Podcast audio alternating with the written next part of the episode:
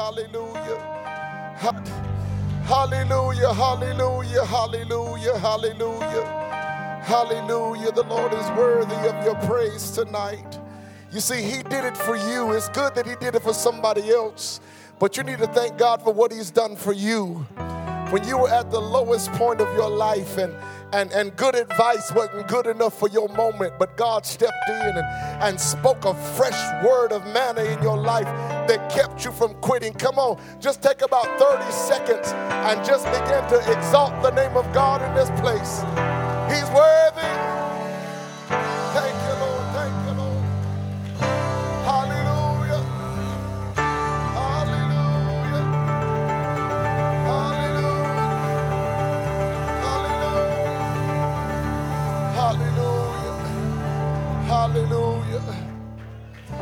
Wonderful is your name tonight, Father. It's so awesome to think about that as incredible as God is, that we never ever leave the mind of God. To know that God is always mindful of us.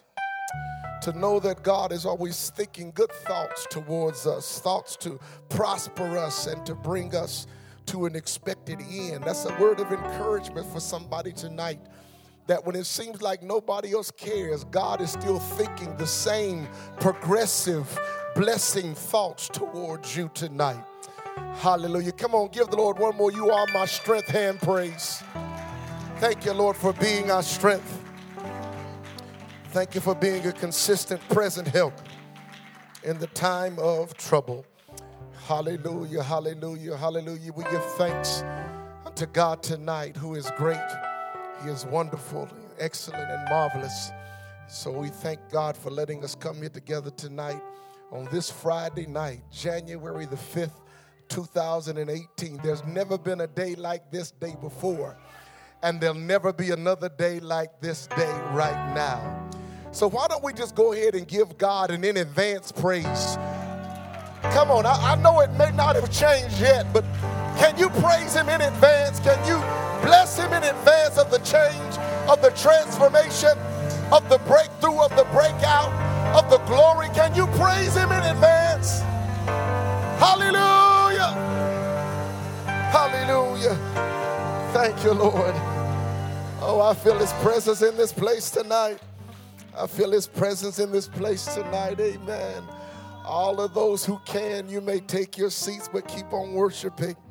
Hallelujah. Keep on worshiping Him tonight. Amen. It's so good to be in the Lord's house tonight. Amen. And to be able to see each other and to know that the Lord is here with us.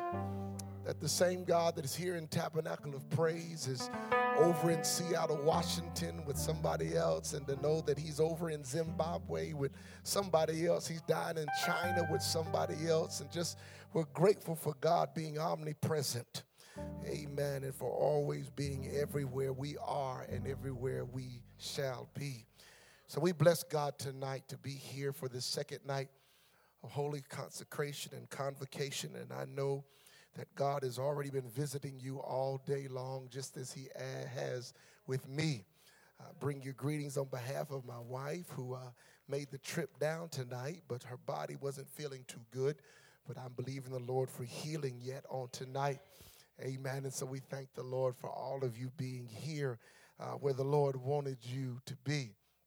Uh, as we come together tonight, beloved of God, my heart was in one place. I, I really had already purposed my heart to talk to you uh, tonight about coming out of depression. Uh, that that's that's where I that's where I wanted to be. I wanted to to talk to us about coming out of depression because whether you realize it or not, saved people can get depressed. But the thing is that God doesn't want us to stay there. But but but God is redirecting me or directing me. It was it was my desire to go that way, but God desired us to go a different way. And so I'm appreciative of the Holy Spirit tonight. I thank God for Bishop Jackson and for his leadership, for First Lady Jackson. Can we bless the Lord for the angels of this house? Amen. Amen. Uh, Bishop is very serious, but Bishop is a very funny man. And I thank the Lord for his sense of humor. Amen. On tonight. Such an awesome, awesome, incredible man of God. And so we thank the Lord for you, you, and you tonight. Praise team, worship team, musicians, thank y'all for serving the house tonight. Amen. Let's bless the Lord for the music ministry. Amen. And for the excellent work they've already done on tonight. My, my only issue whenever I come here is y'all make me think I can sing. Amen. You get in the presence of folks who can worship the Lord, it makes you think like you can sing. But I can make a joyful noise. Don't get it twisted. I can make a joyful noise, for truly the Lord has been awesome and incredible in my life. Tonight, beloved of God, we do have an assignment. If you will look with me to the range known as Philippians chapter 2. Philippians chapter 2, and we're going to look at verses 1 through 5. Uh, Philippians 2, verses 1 through 5 is where the Lord has assigned my heart on tonight. We are dealing with the whole person, the whole personhood of us, that we are mind, body, and soul. We are triune, just as God is. And God wants our inside and our outside and our atmosphere to all be strong. So on last night, we dealt with inner consecration. And so tonight, we're going to take another advancement as the Lord is leading. And we're going to deal and just kind of teach from this text tonight in Philippians chapter 2. Uh, I'm going to read to you from the New King James tonight, and I ask you to keep your Bible open as we will teach through uh, this holy text and develop that which the Lord wants to deposit in us on tonight. Can y'all feel His glory in this place? Ah, yeah, I feel His glory. I feel His glory. Philippians 2. Uh, verses 1 through 5. This is what the word of the Lord says. It says, Therefore, if there is any consolation in Christ, if any comfort in, uh, of love, if any fellowship of the Spirit, if any affliction and mercy, fulfill my joy by being like minded, having the same love, being of one accord, of one mind. Let nothing be done through selfish ambition or conceit, but in lowliness of mind, let each esteem others better than himself. Let each of you look out not only for his own interests, but also for the interests of others.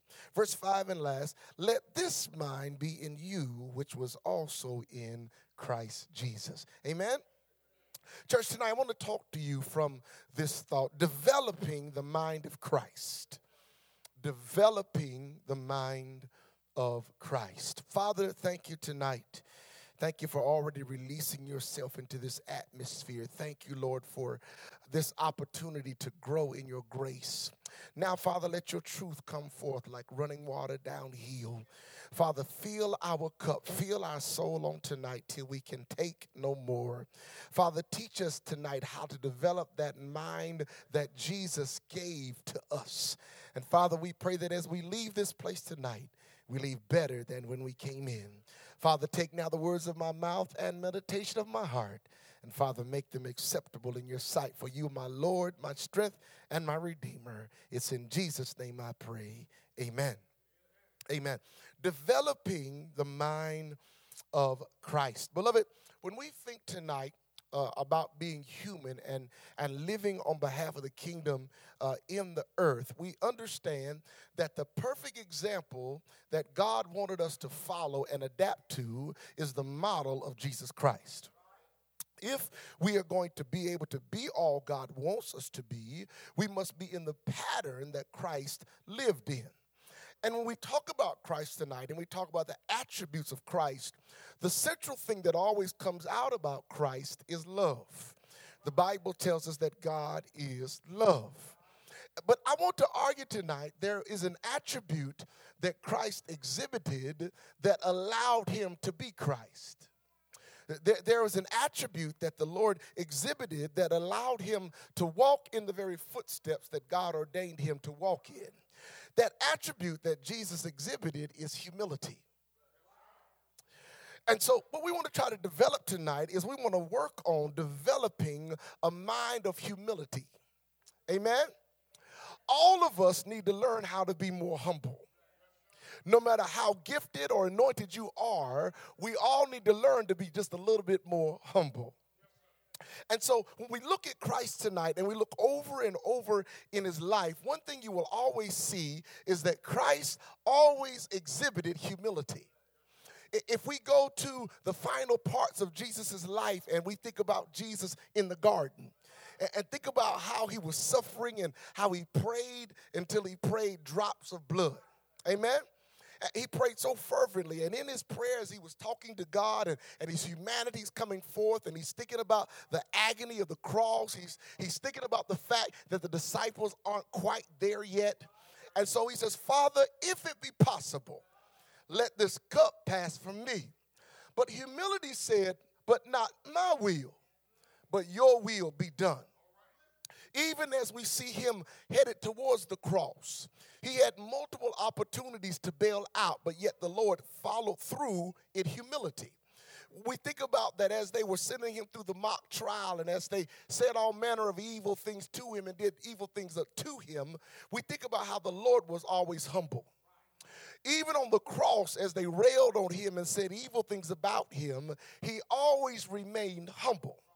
Now, church, we're not always like that that uh, we, we believe in Old Testament theology an eye for an eye and a tooth for a tooth.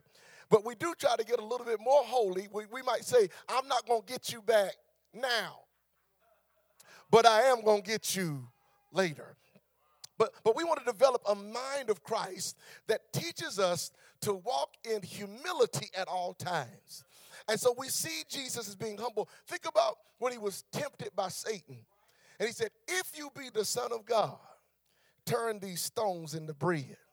He knew who he was. He knew he was the Son of God, but he was tempting him. But humility said, I can do it, but I won't. And so, what we want to learn how to do, beloved of God, is we want to learn how to walk in the level of humility that Jesus walked in. And when we think about walking in that level of humility, one of the most basic things we do is feed ourselves. I think all of us, most all of us in this room, know how to feed ourselves. But anybody who's ever been through a catastrophic injury and has to learn how to feed themselves again, they will tell you one of the most difficult things to learn how to do is to learn how to feed yourself. Now, since we all were unsaved at some point, and we knew how to feed ourselves according to the world, now that we've been born again, we need to feed ourselves is humility. Because if you don't learn humility, you'll find yourself eating humble pie. Mm, if you don't know what humble pie is, talk to me after service. So, so we see this humility in Christ, and so we want to grow to develop that level of humility. Uh, one of the best and most talented football players to ever play is a brother named Barry Sanders. And, and, some of you may know Barry Sanders. Barry Sanders might have been five foot nothing. He was not tall, but Barry was quick and Barry was fast. Barry, Barry never flashed, he never showed. He would score a touchdown. He didn't have to spike the ball, he didn't have to thump his chest. He gave the ball back to the ref because he knew that every gift he had came from God. And even though he was a multi million dollar star, he always exhibited humility. And so, church, what we want to learn how to do is to be humble like Jesus was. Amen? And so we see this thought here uh, in the text as, as we get to verse 5, and it's saying, Let this mind be in you, which was also in Christ Jesus. So, so before we can really deal with the first few verses, we got to really understand verse 5 that this mind of Christ, that if you go on and read the remainder of this chapter, you'll find out that Christ exhibited ultimate humility. And, and, and even to the point of death, he remained humble to God. Now, beloved, we want the level of humility that regardless of what happens, we can still remain humble before God. Amen? And so Jesus remained humble even to the point of death, even though he was equal with God. Jesus was everything that God is in flesh, yet he never had to show how bad he was. Now, y'all, beloved of God, all of us are in situations where we can show somebody who we are. But better than showing somebody who you are, it's better to show somebody whose you are. Amen? And, so we need to learn how to develop the spirit of humility so that we can walk in humility just as Jesus Christ did. This is what Peter, this is what Peter said about humility in 1 Peter 5, verses 5 through 7. It says this Likewise, you younger people, submit yourselves to your elders. Yes, all of you be submissive to one another and be clothed with humility. For God resists the proud, but gives grace to the humble. He goes on to say, Therefore, humble yourselves under the mighty hand of God, that you may be exalted in due time. Verse 7 casting all your cares upon him, for he cares for you.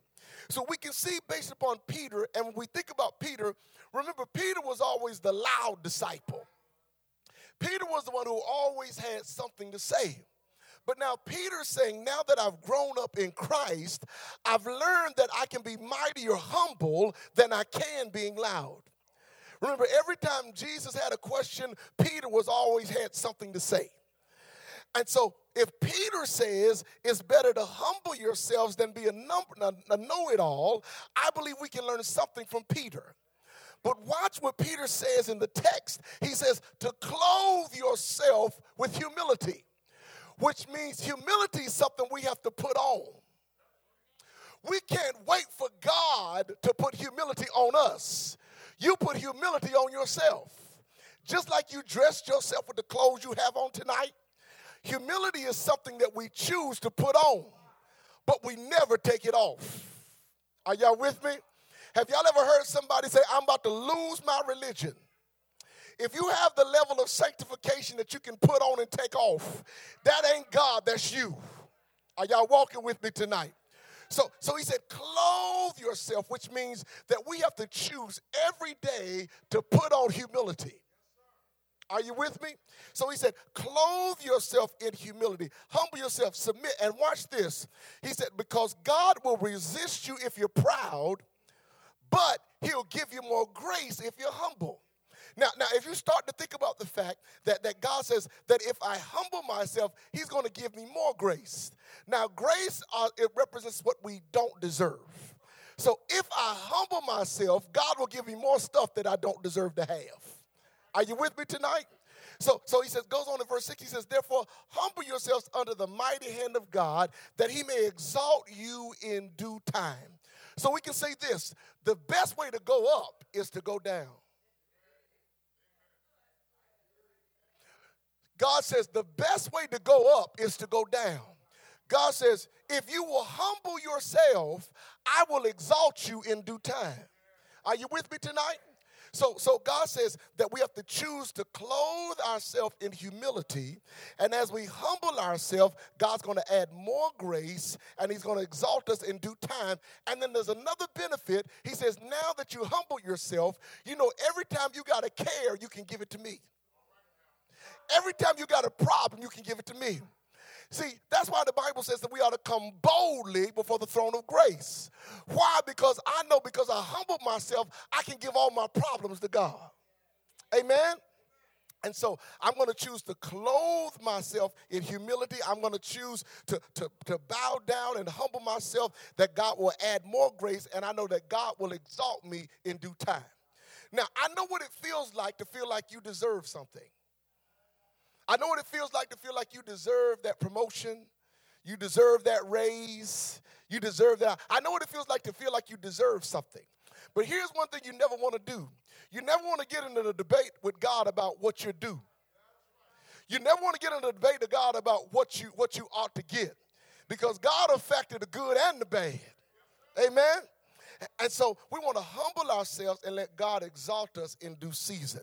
So, so Peter is, is echoing the sentiment that we find here uh, in Philippians 2 and 5 to let this mind be in you, which was also in Christ Jesus. So if we're going to walk like Jesus walked, our mind must become a mind of humility. Our minds must become a mind that acted like Jesus acted. Our minds must be a mind that is submitted to God's will regardless of what you want. Are you with me? And so that humility, the same way Jesus humbled himself, beloved of God, we must too also humble ourselves. It does not mean you won't get upset. It does not mean that you won't get angry. It doesn't mean that your blood pressure won't rise sometime. But I'd rather humble myself down and let God fight my battles. Amen. And so, so it says, let this mind be in you, which lets us know that God's saying, I'm going to train your spirit to lead your flesh. Because before you got saved, your flesh was leading your spirit. Are you with me? So, so we've got to learn to let this mind develop in us because the Bible says this in the book of Isaiah that God's thoughts are not like our thoughts, and his ways are not like our ways. Amen? And so that lets us know that we must learn to do like God wants us to do. Nobody is born again knowing exactly how to live for God. It must be developed over time. So, so as we humble ourselves and we see the reward of Christ as we read on through Philippians, and I'm not here to really deal with that tonight, but I am here to tell you that we must develop ourselves to grow in the spirit of humility. And when you operate in a spirit of humility, it'll allow you to do the things that God wants you to do. And I know everybody in here, you can think back over your life to a time in your life where you felt like there are certain things you couldn't do. But you can reflect back today and you can see that things that God did through you that you thought were impossible. And so the more and more we humble ourselves, watch this, the more incredible stuff God does on our behalf. And so, as we learn to humble ourselves, beloved of God, it will equip us to do the things like Jesus did. Think about how Jesus interacted with mean people. He interacted with nasty, rude people, but he never went down on their level. Think about how he dealt with the Sadducees and the Pharisees. He never, now, not like John the Baptist. Y'all remember John the Baptist when he was down there baptizing and, and the Pharisees came down there and he called them a bunch of vipers? Y'all remember that? You ever want to call somebody a viper? I know some of y'all in here done call somebody the devil. But notice the Lord never got on that level. He always stayed on a holy level, a humble level. Why? Because he knew who he was. And when we learn, beloved of God, to humble ourselves like Christ, we can take things that our flesh doesn't like. Now, y'all, I'm, I'm, I'm a man just like the next person. I get angry just like the next person gets angry. But I understand the Bible says I can get angry, but I shouldn't sin. I might think about cutting you, but I'll pray instead. Amen, somebody. So, so Jesus, Jesus illustrated how you can be around people who will provoke your flesh, but it's up to you to agitate your spirit. When the Bible says that stir up the gift of God, remember Paul said that? That you got to make sure when people start scratching your flesh, it's up to you to stir up your spirit. There will be people in your family, yo, you'll go to a family reunion, and there will be a cousin, there will be an uncle who will intentionally try to make you mad. But you got to make up in your mind, I'm going to operate in humility. I'm going to act like Jesus acted. So, this mind of Christ, beloved, without the mind of humility, you're going to find it difficult to do the things that we're about to talk about. You won't be able to do verses 1 through 4 without a mind of humility. So, when we think about God elevating us and God taking us places, listen, God will never take you where He can't keep you. And so when He takes you somewhere in humility, that's a place where God can keep you. And so we start to look at these things uh, in these uh, first four verses that I want to show you tonight that these are things that humility does in our life. These are things that humility do uh, in our life. The first thing we see in verse 1 is humility leads us to serve in appreciation and mercy. Humility, I think I said humiliation. Humility is what I meant to say. Humility teaches us to serve uh, with, with mercy and appreciation verse 1 says this therefore therefore if there is any consolation in christ if any comfort of love if any fellowship of the spirit if any affliction affection and mercy it's saying if any of these things are going to exist it's going to exist because you operate in humility if it says, if there's any consolation, watch this. If there's any consolation, if you need something to make you feel better about what you're going through, think about what Christ went through for you. That's the consolation it's talking about in the text, that I can appreciate what the Lord has done in my life. And so now I can think mercy before I think get you back. I can think about how God gave me mercy when I didn't deserve mercy. So I, I serve through appreciation and mercy. So mercy thinks about God before it thinks about self. Are you with me? Mercy thinks about God before it thinks about self. And so I'm serving through appreciation. And when I need consolation because I'm upset, I think about what Jesus went through for me. Amen. Because none of us know better than we ourselves what God has forgiven us of. Amen. Nobody but you knows all the things that God has overlooked and looked past that He should have got you for that He didn't. And so it's that spirit of appreciation that when you walk in humility, that God says, I will teach you how to appreciate the good in bad people. Amen. He said, I will also teach you how to have mercy on unmerciful people. Y'all, there are some people in church that need mercy. There are some unhappy people in churches every day. But what they need is your mercy, not your anger. Amen, somebody. And so God says, if you exhibit humility, the Bible says this that if we exhibit love, that all men will know that we are the Lord's disciples, right? So if we're walking in humility, humility is connected to love. You can't tell me you got love if you can't be humble. Amen? And so God says, listen, I want you to learn how to serve in appreciation and mercy. But in order to do that, you got to be humble. You got to be humble enough to look over other people the same way God looked over you. Are you with me? Now, I know some of y'all in here are perfect. I, I, know some of y'all in here tonight, y'all never made a mistake. You never, you never dangled a participle. You never broke a verb. Uh, I, Yushuto is in here tonight. I know all of his grades in school were A pluses. He never get, got on a bad list. I know other than Yushuto and one or two other of you, I know y'all might be perfect, but the rest of us are not. And when we understand, it helps us to appreciate that what I go through, that what I go through is worth it for the cause of Christ. Amen? And so we operate in humility and appreciation, and mercy comes out. If there's any consolation in Christ, any comfort in love, the way to encourage ourselves is to think about what Christ went through for us. Amen?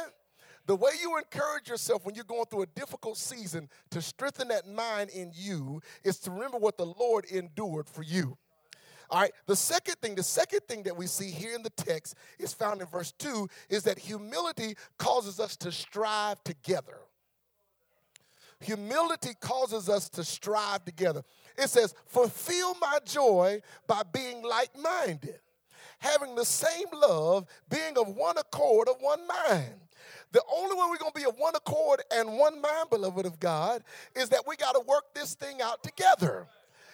God says, look at this verse, he says, iron sharpens iron. You need somebody to stir something up inside of you to make you greater. And so when we begin to understand, beloved of God, that we are better together than we are apart. And so I can humble myself and work with you. Now, now, beloved, as you humble yourself and start working as God wants us to work, then we become the body of Christ. And if we're going to change the world, we change the world as a body, not a member. And the thing messing up more churches is you got more people focusing on being a member than being part of the body. Amen? And so we want to grow and strive and work together. Now, we live in a society and in a time where everybody wants to be great. Everybody wants to stand out. Everybody wants to be a superstar. Everybody wants to be the hero. But God says we are stronger when we learn to work together. So we got to learn how to strive together and have that same love, have that same mind, and learn to speak the same thing. The Bible says this we ought to speak the truth in love. You can tell somebody something that's not right through the spirit of love. The Bible says, if a brother's overtaken in a fault, ye with your spiritual, restore him in the spirit of meekness. And so we can speak the truth in love. So it says we ought to talk the same thing, we ought to feel the same thing. But he says, fulfill my joy. It is joyful to God and to God's servants when God sees us work together. It ought to strive. When we're walking in humility, we are striving to work together. When we're operating in humility, there's something in you that makes me better. There's something in me that makes you better, but we strive to work together. So, beloved, if we are truly walking in humility, look at Jesus. Jesus did not need the disciples to go to the cross. He did not need the disciples to be the Savior. But he connected himself with other people because he knew that greater works would happen when we learn to work together. So we got to learn to strive to work with each other. Now, I know some of y'all feel like if it's going to get done right, I got to do it myself. I know some of y'all have that spirit in here tonight where if it's going to be done right, you got to do the whole thing. And what I want to tell you tonight that that four eyes are better than two any day of the week. Two minds are better than one mind any day of the week. And so look, you can't do it by yourself. But when you walk in humility, humility makes you want to work together. Amen? And so it makes us want to strive with each other. Now, this third one's going to be hard for some of y'all. Humility nullifies your ego. Humility nullifies your ego. Is that the Leslie? See, that Leslie got a mean spirit in it.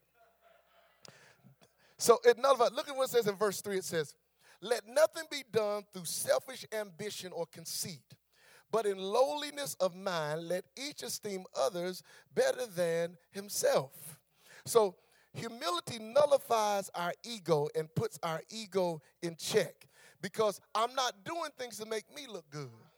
I'm doing things to make Christ look good. I'm not doing things so that I can have a pat on my back or have my name in lights. We do what we do to give glory unto God. And so, what begins to happen as we begin to walk in humility, selfishness turns into selflessness.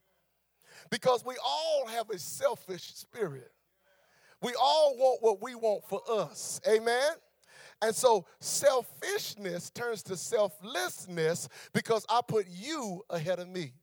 That's what Jesus did for us.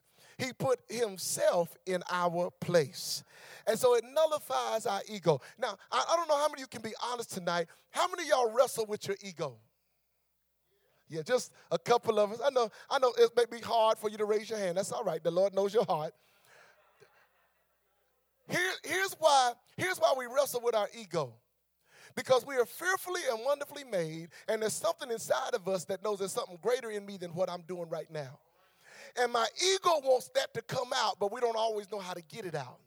And so all of us wrestle with that ego to prove what we feel like we ought to be doing. So, so whenever we are operating in humility, humility will nullify your ego. Yeah, I will never forget. Growing up, I was a I was a really good baseball player. I was a really good baseball player. Played played my whole year ever since I was a little fella, all the way through high school, and and was gonna play in college, but I didn't play. I was a really good baseball player, and I never forget. I was trying out for the intramural softball team. Now, softball is nothing to a baseball player. Uh, uh, it's, it's nothing. And I'll never forget we were doing these drills in the outfield and the coach was hitting pop flies, pop flies, pop flies, and nothing. And I remember he hit the ball up in the air, and it was my turn, and I went to run in my mouth. What in the world? I can't say what I said there because I wasn't saved. And I, it's like the ball was in the air for like five minutes. I'm just going on this tirade about why am I wasting my time catching the fly ball, and y'all know the rest of the story. Yeah, it didn't hit me in the head, but I did not catch it because my ego got in front of my exercise. And when your ego gets in front of your exercise, you'll make a fool out of yourself. And so humility stops your ego from making you look bad. Amen? And, and, beloved, when you think about your ego, sometimes it's easier to see your neighbor's ego than it is to see your own. So, so when we're operating in humility, humility begins to work at my ego and won't let my ego stay the same. It says, but in lowliness of mind, let each esteem others better than himself. Which means this I'm stronger if I learn to pump you up. I'm greater if I learn to encourage you. I'm great if I learn to speak good things about you. It's good to be able to encourage yourself, but God says, listen, we grow when we learn how to grow each other. And so, what we got to learn how to do is to put you ahead of me. And so we got to learn to esteem each other and speak well of each other and, and not speak so negatively of each other. Now, I know at the great tabernacle of praise, with the overseer, bishop, apostle, Bishop Alfred Jackson, I, I know I know there's no haters in here. But just in case somebody joins Tabernacle of Praise who always sees the negative no matter how much good there is, there will always be that person in the crowd that says, Man, the potato salad was good, the chicken was great, Bishop's mac and cheese was off the chain, the collard greens were good, but they didn't give me no napkin. There will always be somebody that finds fault. Make sure you're not the fault finder. Amen. So, so our egos will cause us to find fault with things. But watch this. God says when you walk in humility, you don't find fault in each other, you find favor. So as I begin to walk in humility now, I find the favor in you and not the faults in you. Amen. It's easy to see what's wrong with me, but are you holy enough to see what's right about me? Are y'all walking with me? Humility makes me look at the greater you inside of you, regardless of what you might be doing or not doing. I can see beyond that and see the greater you that's on the inside. So when I'm walking in humility, it messes with my ego, it, it messes with my pride, and it, it'll keep me from putting my foot in my mouth. The fourth thing, the fourth thing comes from verse 4. Humility creates a concern for the well being of others. Verse 4 says, Let each of you look out not only for his own interests, but also for the interests of others. I want to look out for your well being. In corporate America, it's a dog eat dog world. It's, it's Darwinism. It's every man, every woman for themselves, right? But God says, listen, that whenever we're walking in humility, it creates a concern for other people's well being. Beloved, all of us have times in our life where we're going through storms of trouble. And in those times of storm and trouble, I don't need you telling me that God's disciplining me for what I'm going through. I need you to speak a word of encouragement. And I don't care if you've been through the same thing that I've been through, you're not going through it like I'm going through it. And so I need to look at you with an eye of concern, an eye of compassion, and ask God how I can talk you through this. Have you ever had somebody try to talk you out of the will of God? That, that you knew that what you were going through, God was walking you through it, and somebody tried to give you an early exit? on my way on my way down here today uh, there was a wreck as i was coming through charlotte and it said we can re- gps said we can reroute you around 485 and it said and you'll save four minutes and i said well why do i want to go way around 485 for four minutes so I stayed straight on the road. Guess what? We didn't stop not one time. See, the enemy will try to give you an early exit sometime. But if you stay on the path that God has got you on, even though it looks troublesome, God has got a way of making the crooked places straight and the high places low. And so we want to walk with that level of humility and watch out for the enemy trying to give us an early exit ramp. But we will care more about others. Now, let me get back in traffic. Have you ever been in traffic and somebody cuts you off, and then you get into to where you got two lanes uh, going in the same direction, and you done made up your mind you're gonna get beside them, and you're gonna show them some sign language. This side too holy for that because Bishop is over here. I'm gonna talk to y'all because y'all real over here. You made up your mind you're gonna go past them and, and give them some um, some not west side but but one side. Yeah, y'all too holy for that too. Watch this. Here's one thing that God has taught me.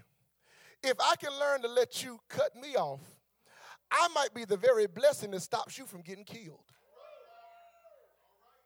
That, that if I can learn to let you do something that frustrates me, I might be the difference between you living and dying.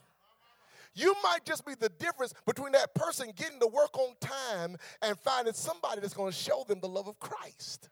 And so I got to be willing to let you cut me off in traffic without giving you the one finger salute. Y'all, can I, can I, can I testify for a minute? I used to, I used to, I used to, I used to have a bad behavior, past tense. Deliver me, Jesus. That, that this is what I would do. If you cut me off in traffic, I would get up right beside you. And just as my rear door was right there at your front fender, I would come over. And that's what I call teaching you a lesson.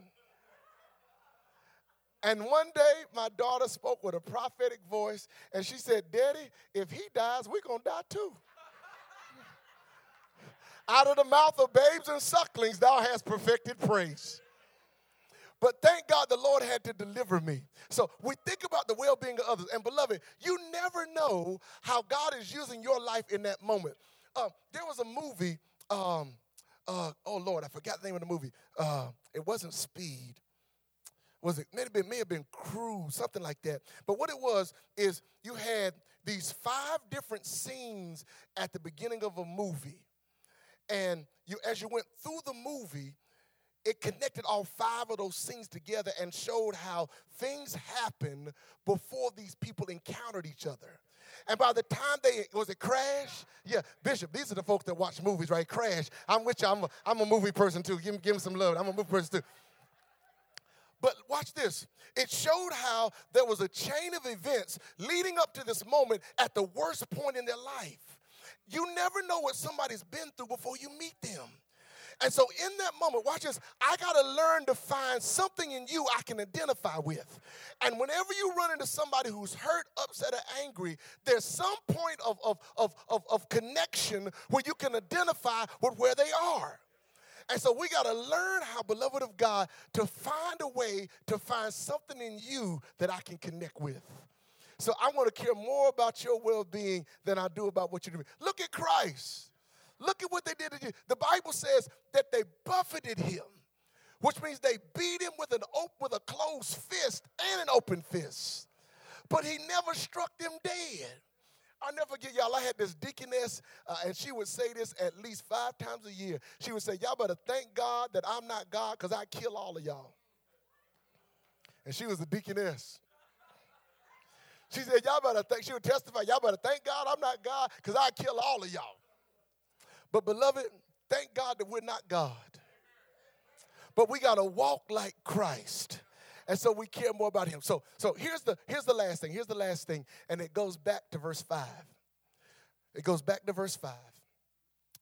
This is what humility does. Humility gives God gives the Holy Spirit full access to your being. Humility gives the Holy Spirit full access to your being. Did y'all see that first huge word in verse 5? let. That is permissive. That when I walk in humility, I give the Holy Spirit unfettered access to all of me, all of my capacity, all of my capability. When I let the Holy Spirit have his way by walking in humility that when I give the Holy Spirit full access to me, I might be able to walk on water. Now, now, y'all, let me let me let me let me tell on on. Me, I'm gonna I'm gonna tell on y'all's bishop for a minute.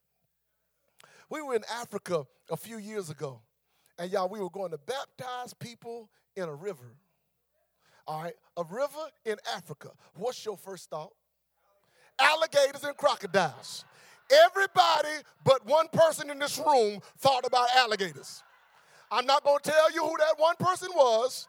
That one person tried to rebuke the devil out of me, but I'm not going to tell you who it was.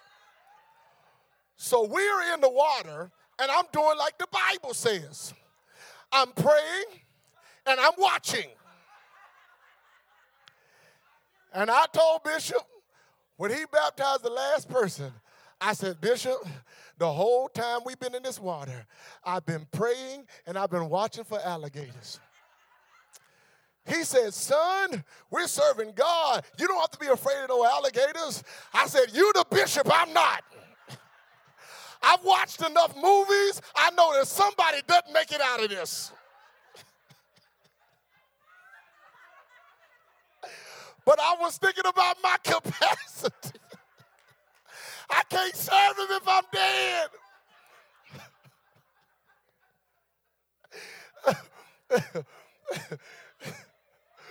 Oh, Lord.